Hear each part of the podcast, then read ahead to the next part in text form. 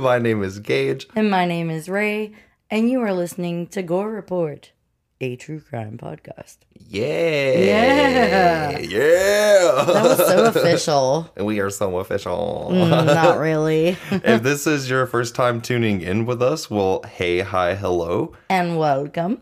If you like what you hear from me and Rae, we would greatly appreciate if you left us a good review or a good rating. That kind of thing helps support the show in a big way. And for the hundredth time, we appreciate it. Only if you think we deserve it. Only if you think we deserve it. It, w- it wouldn't be right any other way. and to our new listeners and returning listeners alike, welcome. Welcome. We hope you're having a good day and a good week and, a, And a good, good life.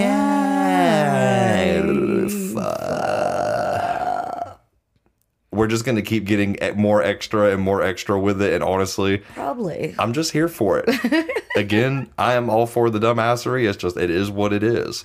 But we are always wishing you the best no matter where you are, for sure. Well, I do have one quick thing to bring up. Well, we have a couple quick things to bring up, actually, right quick. Look at us having something to talk about, even if it's not really important. It's it's something to talk about. So we got an email from Stitcher today.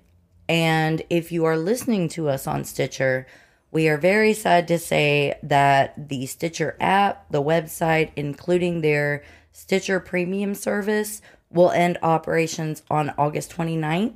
So we will no longer be available on Stitcher.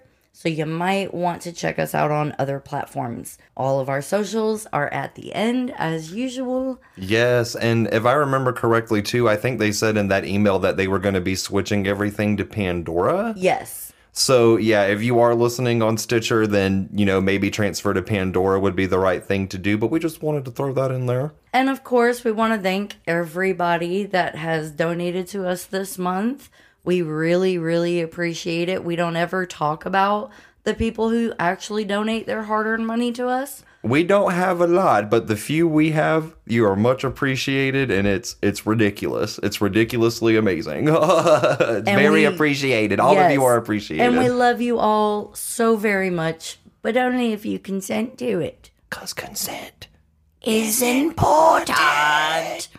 And we will never stop reminding you. Full swing on the goblin energy. I'm telling you. So one more thing that we want to bring up, um, it's not really all that important, but it is something to say. If you hear like an echo, like a slight echo today, um, like with our sound quality, we are so terribly sorry. We are not recording in our usual environment today. Uh, me and Rae actually decided to take a two-day best friendcation, and we just got a hotel room so we could research and hang out. And so the acoustics in this room is kind of not on our side. But we've tried literally everything. We were even bird boxing it. I was like, let's put a sheet over us. we were totally bird boxing it. But we've tried everything. Unfortunately, there may still be a slight echo. So if you hear that, we are so terribly sorry. Hopefully, it won't affect the quality too much. But, you know, we over explain ourselves because of anxiety. So, hello. We just wanted to tell you so. So I found some extra time this week to work on my crochet project a little bit. Mm-hmm. It was very short lived. We'll put it that way. Things have been so busy with the house, and it's like we're trying to renovate the house. We're trying to, you know, we're living in a travel trailer right now Right. with It- it's a been porta a. potty. Right. It's been a rough transition. It's been a very rough transition. And um, so to de stress a little bit, since I was having issues with my research, I was like, you know what? I'm going to crochet for a minute and try not to lose my shit. because I was so, I was very quickly running out of time, as you know yes. very quickly running out of time. So Oh man. So, if you don't know, usually when I'm crocheting, I'm watching or listening to true crime YouTube videos that either you guys request or, you know, I just have it playing in the background Right, right. because, I mean, this is our job. so, I spend a lot of time watching true crime videos on YouTube. And uh, I'm crocheting and I'm watching this video. And, bitch, when I tell you my jaw hit the fucking floor and got stuck there. Oh no. I was like mindlessly listening to it. My hands were busy. And then they said something in the video, and I was like, wait, wait, wait, what? So I rewound the whole video and watched it all over again. Oh my goodness. so today I want to talk about Shasta Groene. If you're unfamiliar with this case, prepare yourself because this case was an emotional roller coaster for me. Shasta was eight years old when her entire family was murdered by a 42 year old serial killer named Joseph Duncan. Jesus. She was abducted by him and went missing for seven weeks while the whole nation was looking for her. Oh my god. In a huge twist, she not only survived, but she had an amazing ability of controlling her captor. According to Sergeant Brad Maskell, she was the one responsible for orchestrating her own rescue.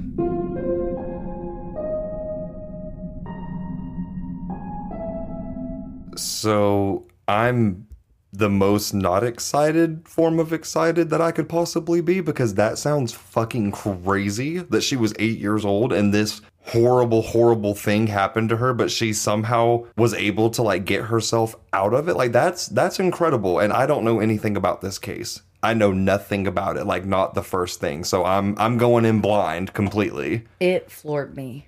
My absolutely God. floored me. But before we get into the sauce, I do want to emphasize that today's episode is mainly about Shasta's story, but unfortunately, there's not like a lot of information on her like there is for Duncan. And I feel to completely tell the story so we fully understand what happened, to give all of his victims their voices back and give them the respect they deserve.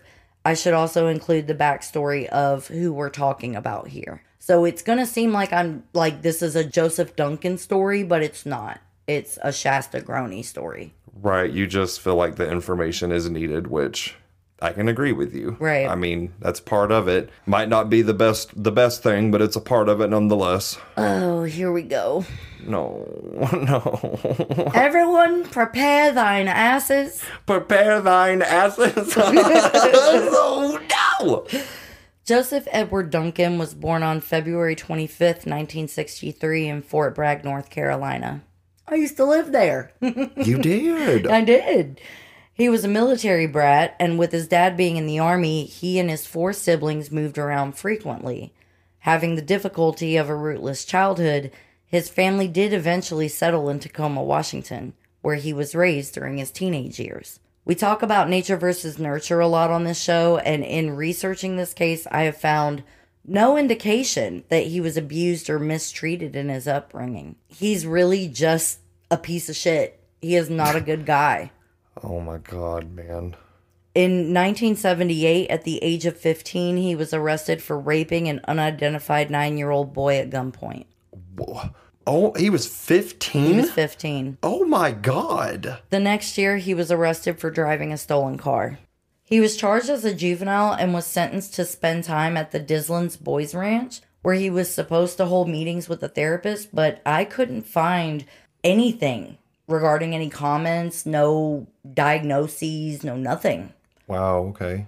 So, the only other major event that happened while he was away at this ranch, his parents divorced. And after a few months, when he was released, Duncan ended up stealing several guns from a neighbor back in like 1980. He would then go on to abduct, rape, torture, and sodomize a 14 year old boy at gunpoint.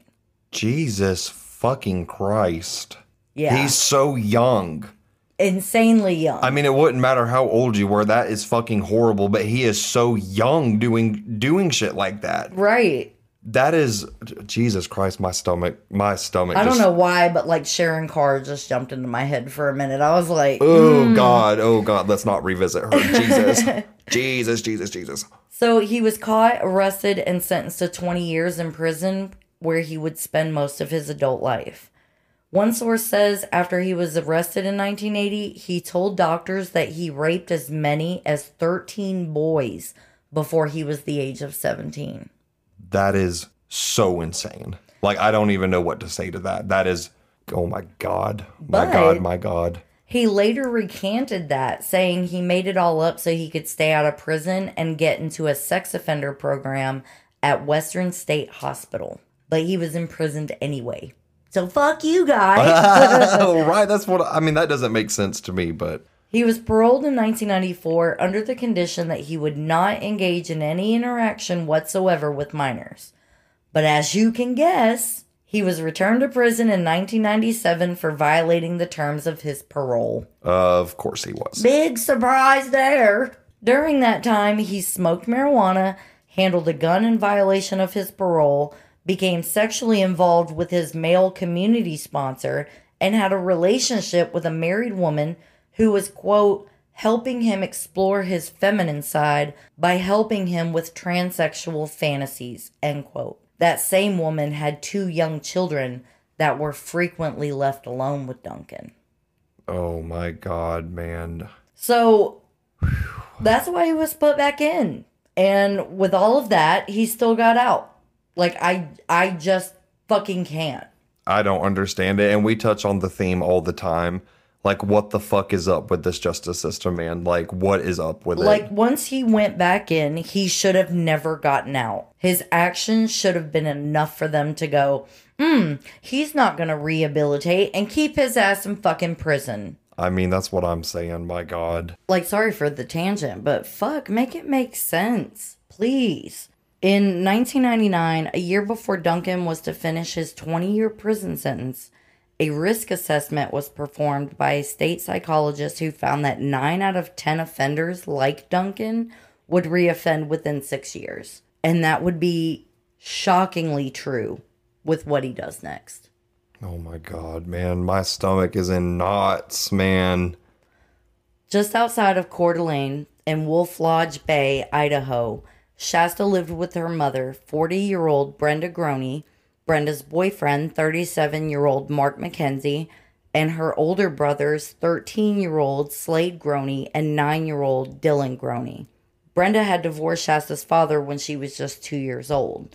They didn't have a lot of money, but they were very happy and grateful people. Like Shasta would talk about how her mom loved music and they would dance around the living room and Brenda loved to cook and having dinner ready for like the whole family. That was what she loved to do was cater to her family. Shasta would often help her mom cook a lot and they had many good memories together.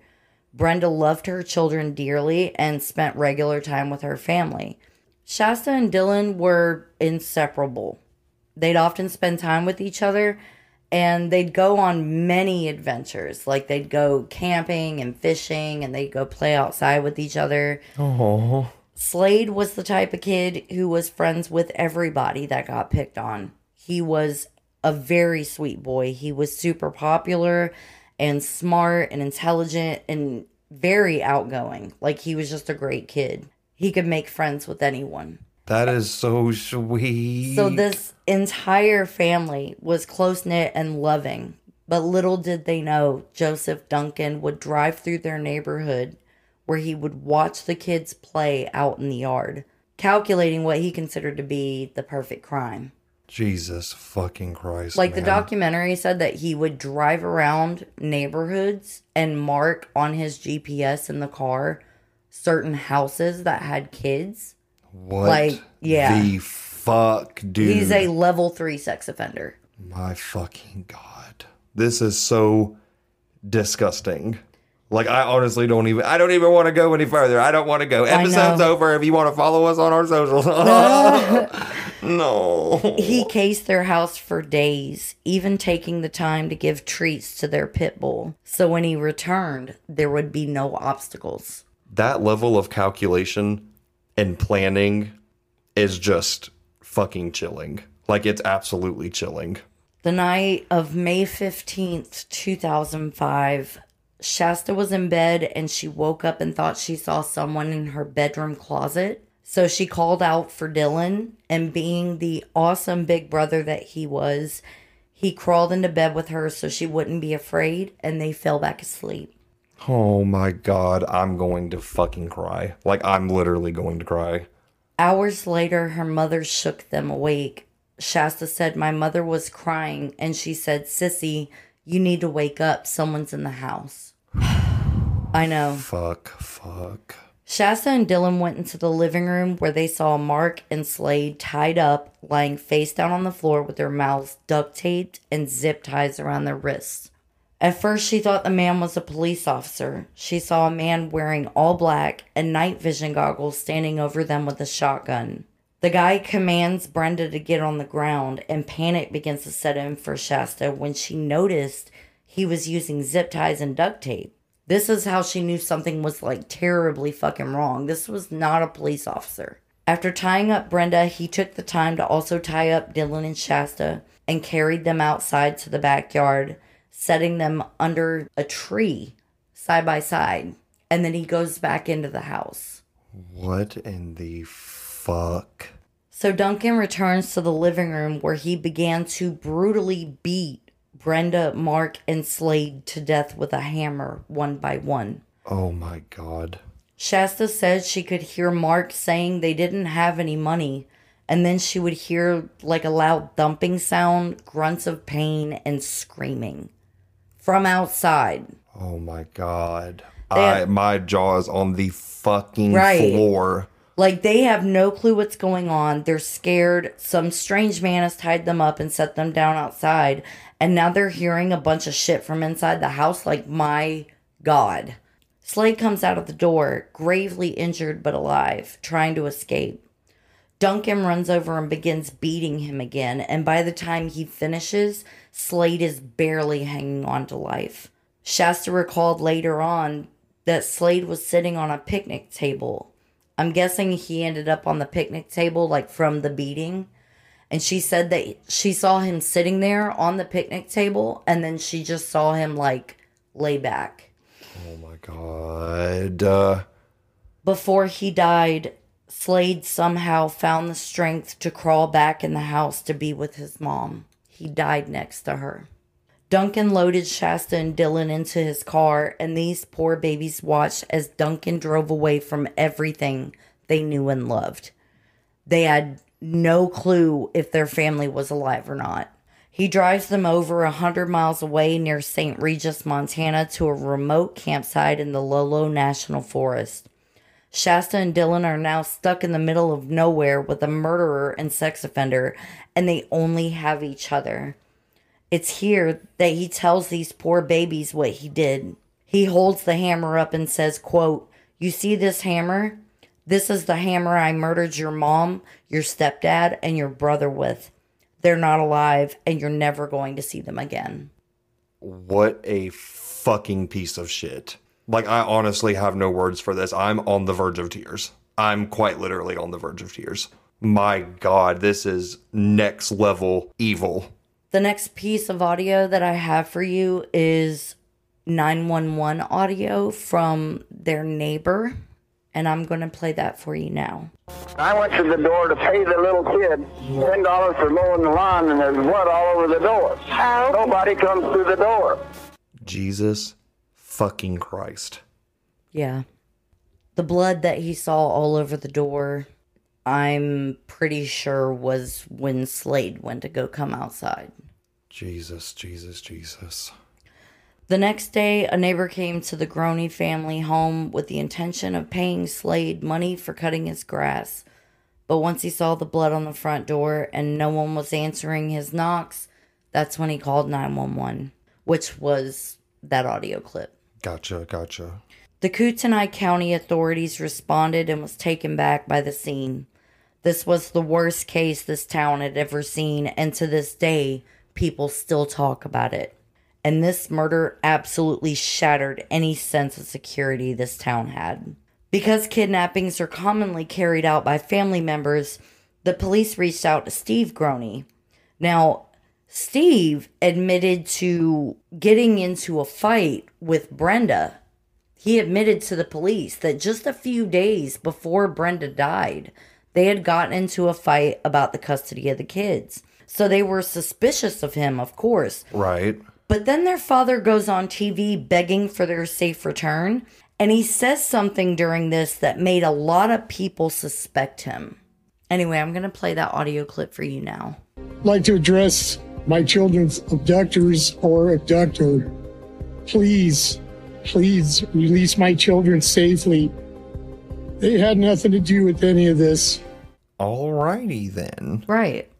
I mean, obviously, we know at this point in the story that it's not him that did this. Right. But I can easily see where people would hear that and be suspicious because it's like they had nothing to do with any of this, any of what. Right.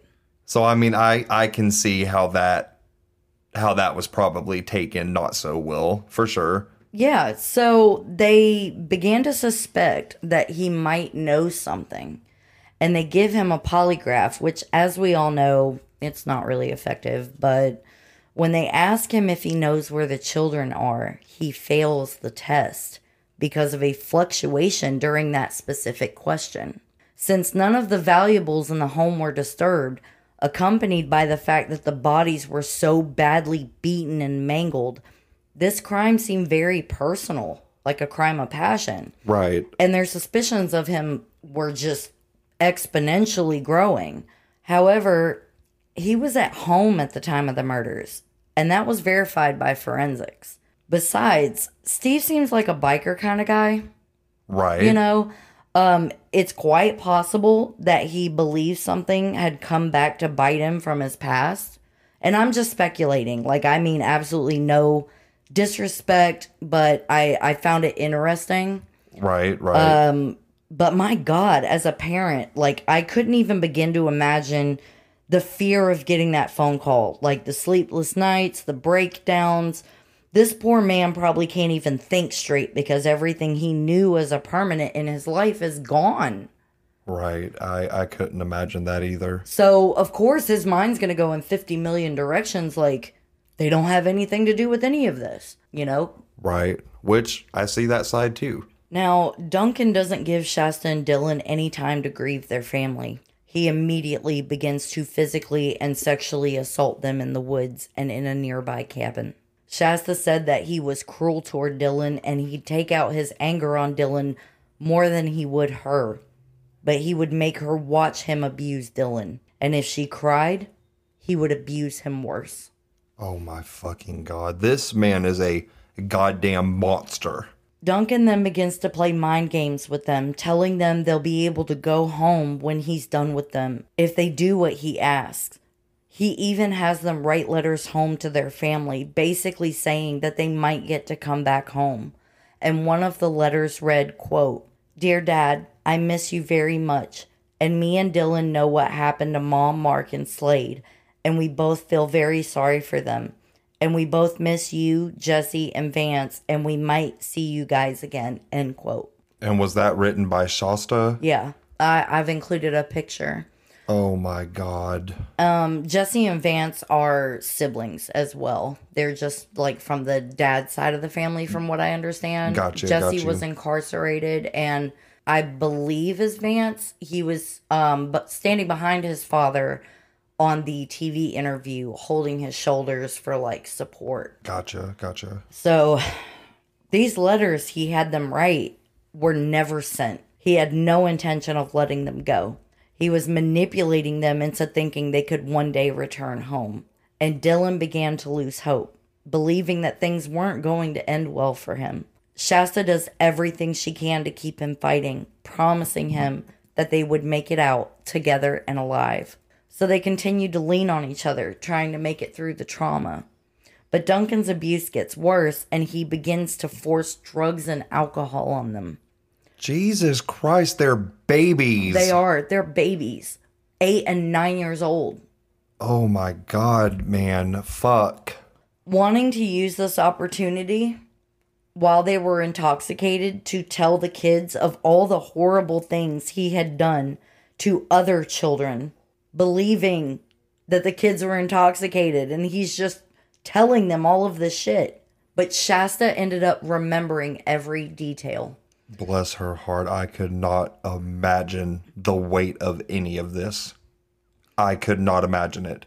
Duncan describes the assaults and murders of two girls in Seattle. They were 11 year old Sammiejo White and 9 year old Carmen Cubias. They vanished July 6, 1996, after leaving the Crest Motel in Seattle, Washington to go to a place called Taco Time, and the girls were living at the motel with their mother and siblings. Their bodies were found February 10th, 1998, in Bothell, Washington, which was 22 miles away. Oh my god. Next, he described the murder of 10 year old Anthony Michael Martinez in Beaumont. I believe I'm saying that right. Beaumont, uh, Riverside County, California, on April 4th, 1997.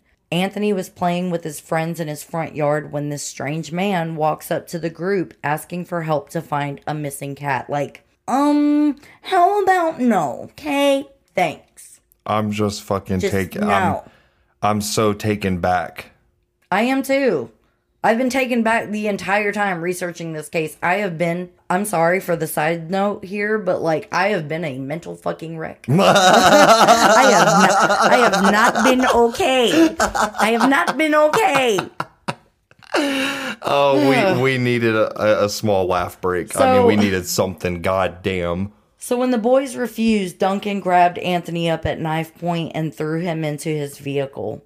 His body was found two weeks later, nude and partially decomposed. And with both of those cases going cold, Duncan believed he had gotten away with it, not taking into account the eight year old girl he's trying to scare, remembering every detail that came out of his mouth. And during all of this, Shasta comes up with a plan and she begins to act like Duncan's friend instead of a victim. Shasta told Fox News, quote, I honestly have no idea what gave me strength or hope, but there was something inside of me that was pushing me to say or do certain things to be on Joseph Duncan's good side and earn his trust, end quote. Chills. Literal fucking chills. Like Right. she's eight years old. Right. And the way that she's processing this situation, like to survive, like I'll go ahead and say it. I'm 27 years old. For, you know, goddess forbid that I'm ever in a situation like this. Oh my fucking God, I hope not. I don't think I would have known as an adult to handle that situation that way. Right. And I'm 19 years older than she is. Mm-hmm. And that is just absolutely I mean, it's mind blowing.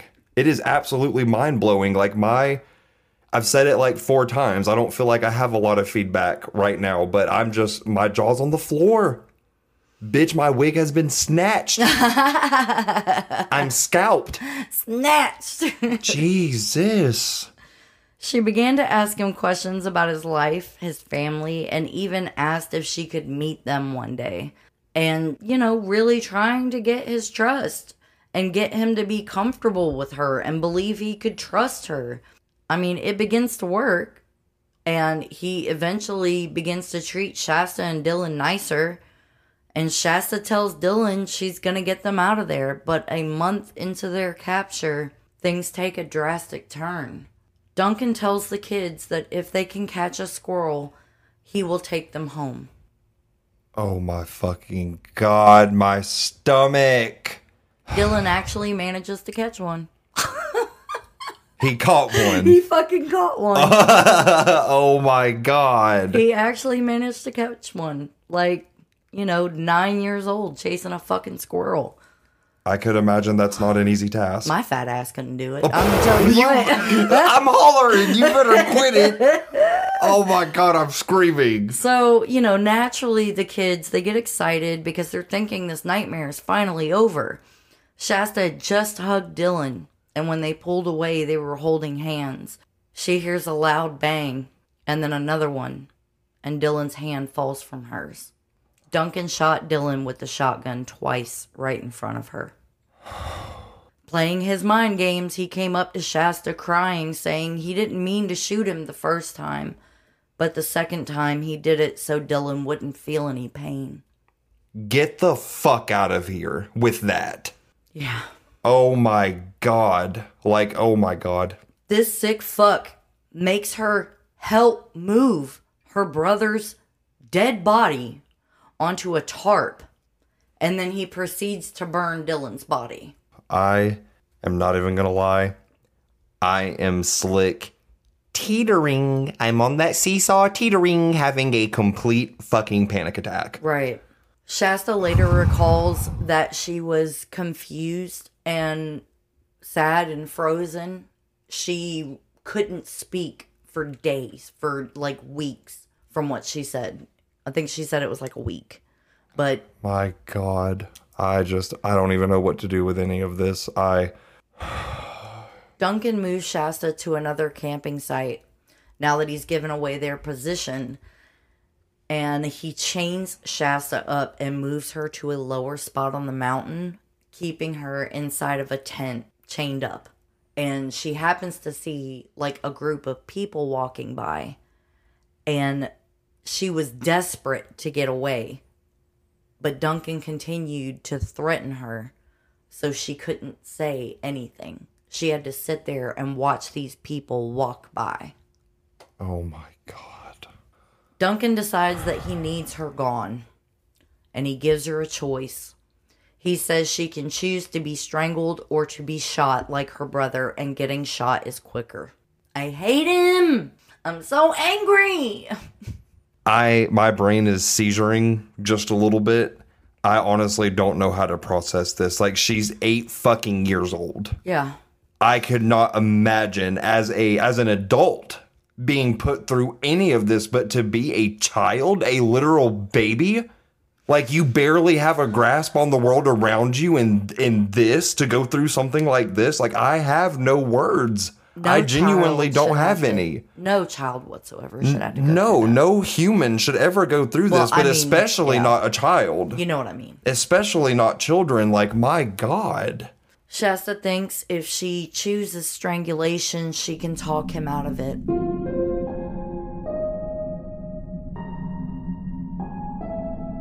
Jesus fucking Christ. He puts a rope around her neck and begins to pull.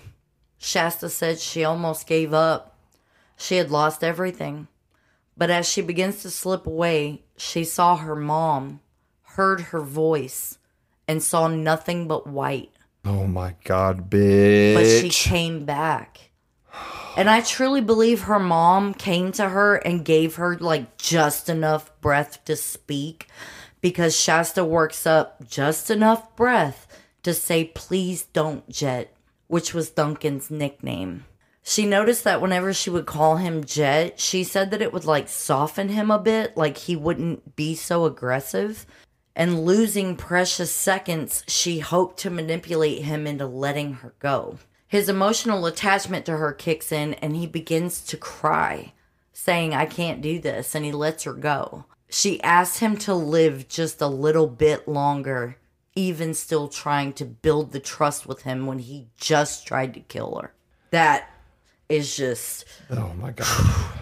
After this event, anytime he brought up her going home, she would say no and tell him that she wanted to stay there with him. Like, fuck. She. God. I'm right there with you.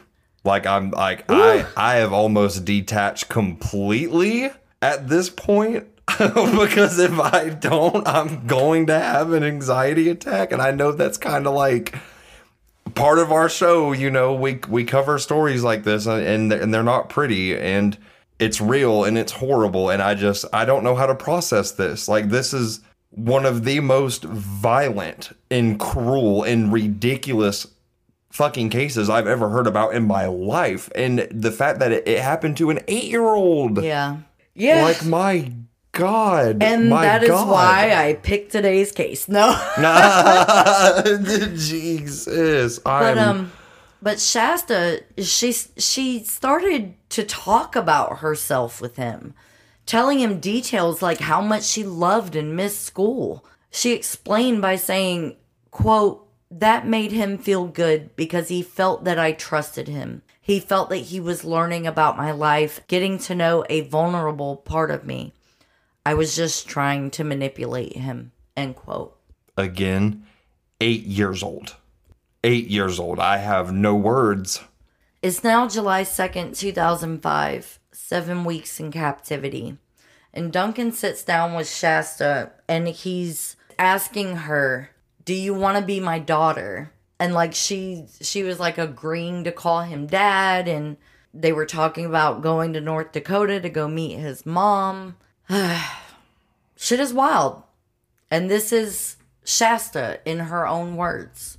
And I'm going to play this clip for you now. He basically sat me down and asked if I would be his kid and I would stay with him, you know, that I would call him dad. He's like, I want to take you to meet my mom. Would you meet her? And I had said yes. I know this episode is probably the least exciting in terms of my feedback because I genuinely don't know what to say. I'm still very much processing all of this, but mm-hmm. like, I have no words.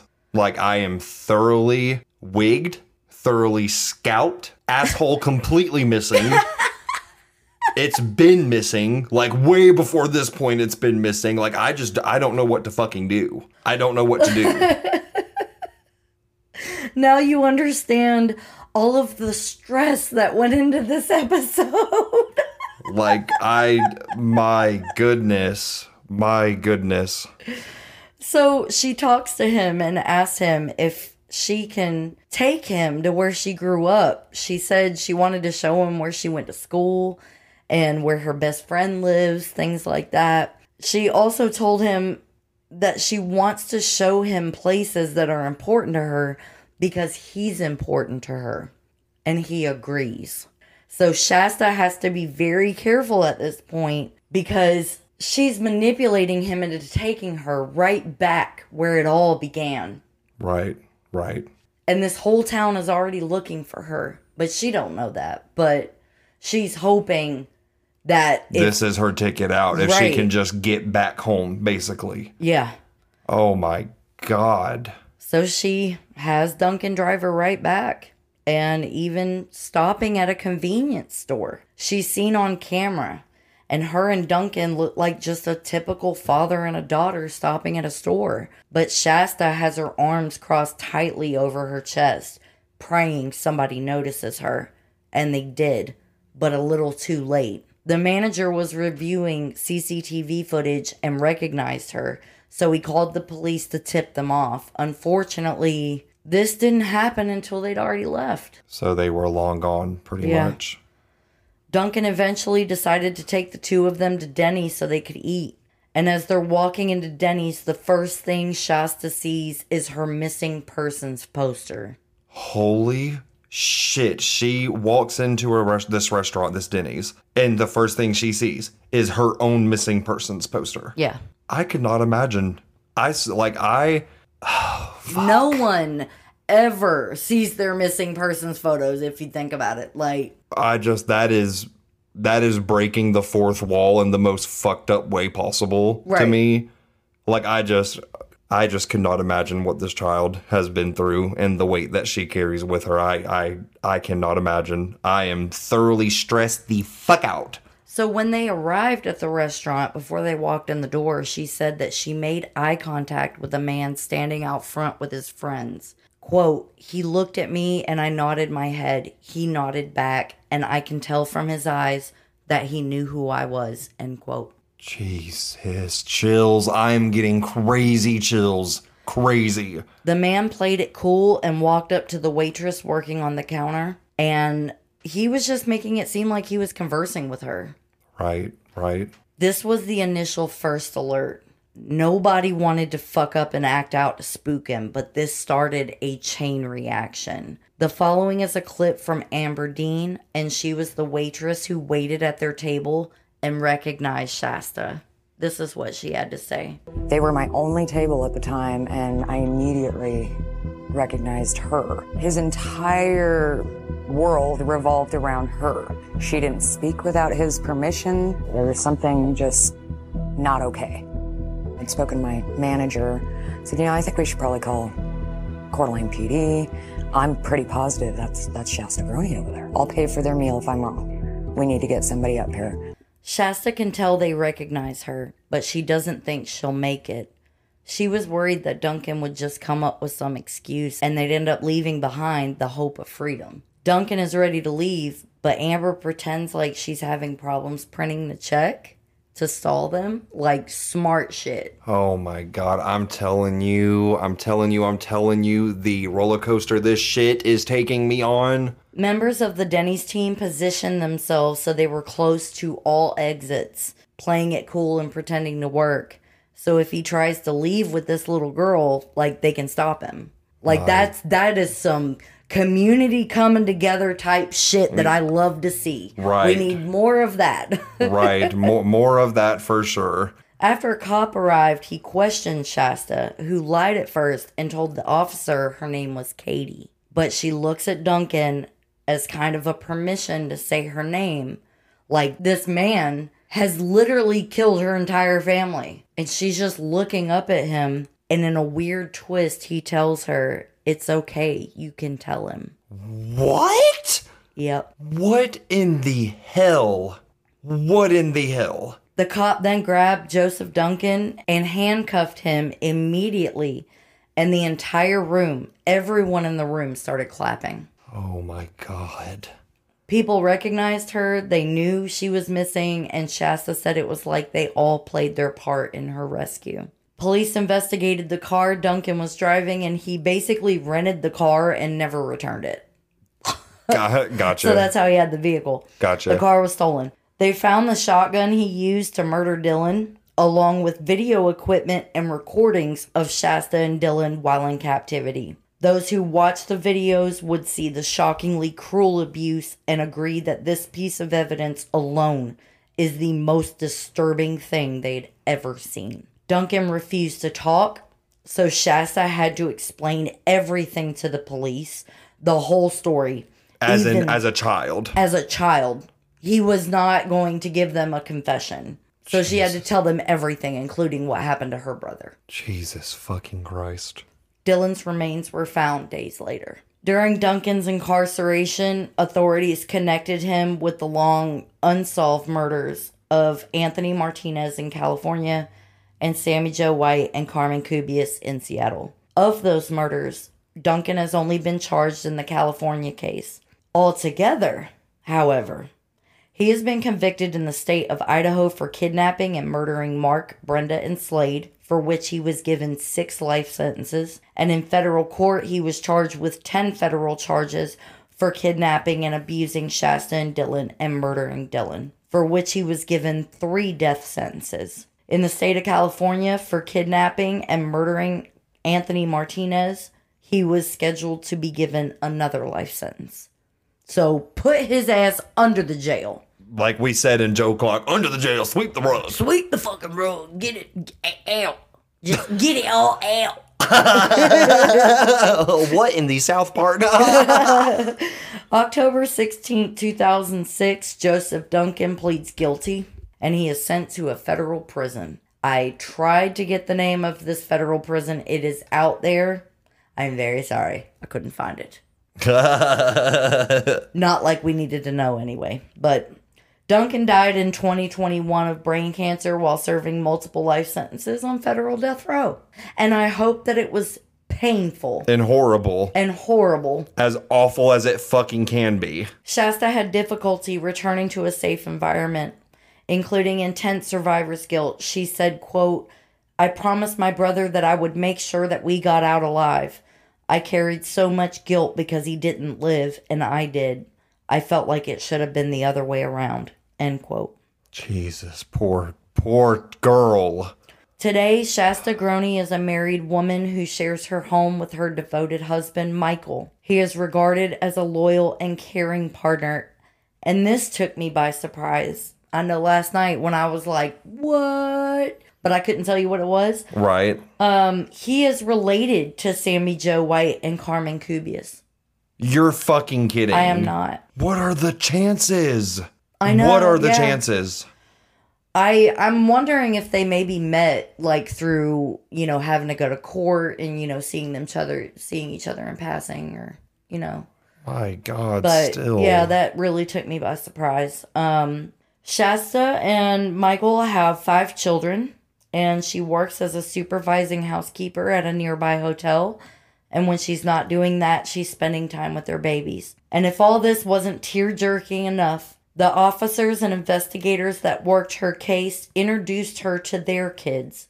Not to mention, she stays in contact with the man she made eye contact with in the Denny's parking lot. Shasta said they allowed her to be a kid again when she needed it the most, and she said they made things much easier for her growing up. Oh, my heart. So I end today with a quote from Shasta Groene. Quote, You're not your past. Every day is a new chapter. End quote.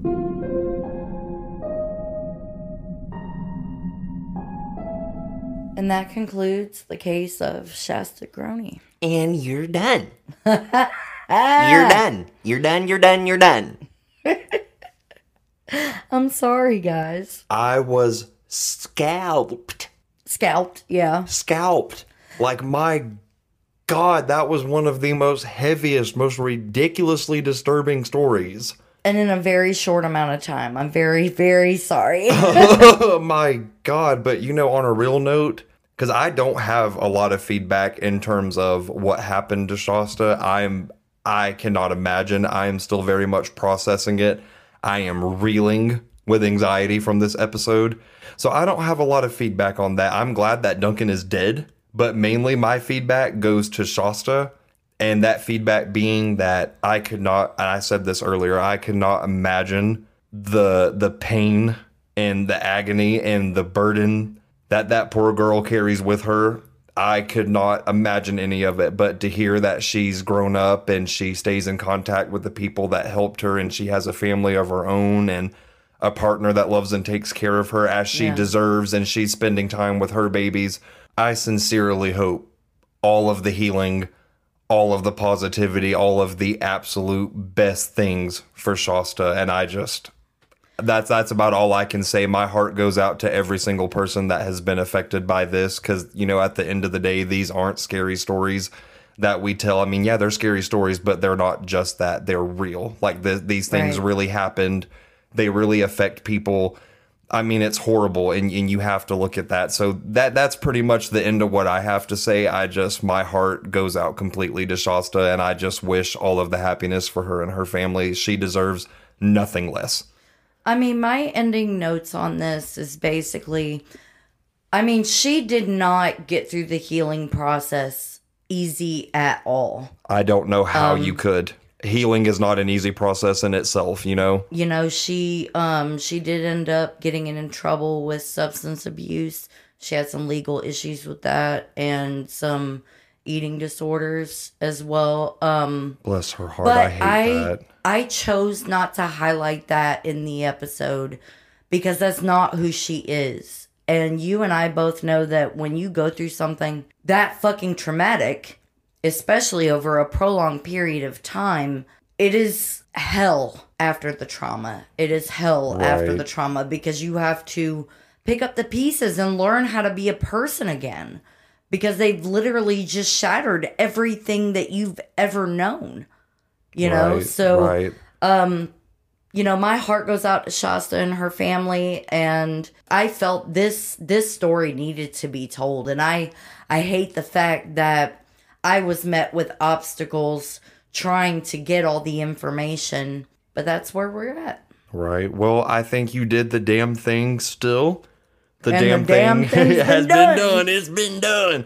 So I think it's safe to say we can wrap up today. My goodness, I think we are all stressed out. So to you listening, if you would like to follow me and Rae and all of our weird well, good news. You can totally do that. you can find us on facebook at Gore Report, a true crime podcast. on instagram At Gore Report Podcast. and twitter At Gore Report.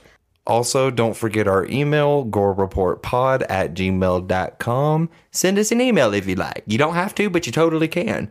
And uh, yeah, I really don't have a whole lot to say about this. I'm pretty stressed the fuck out. I've been teetering a panic attack for the past 30 minutes, so uh, I think we should go get a bottle of water. Sounds lit. Something, anything to ease this pain. I can't take it anymore. I, can, I just can't. I'm fucking glad. I'm glad he's dead. I'm glad Duncan is dead. And until next time, bye. bye.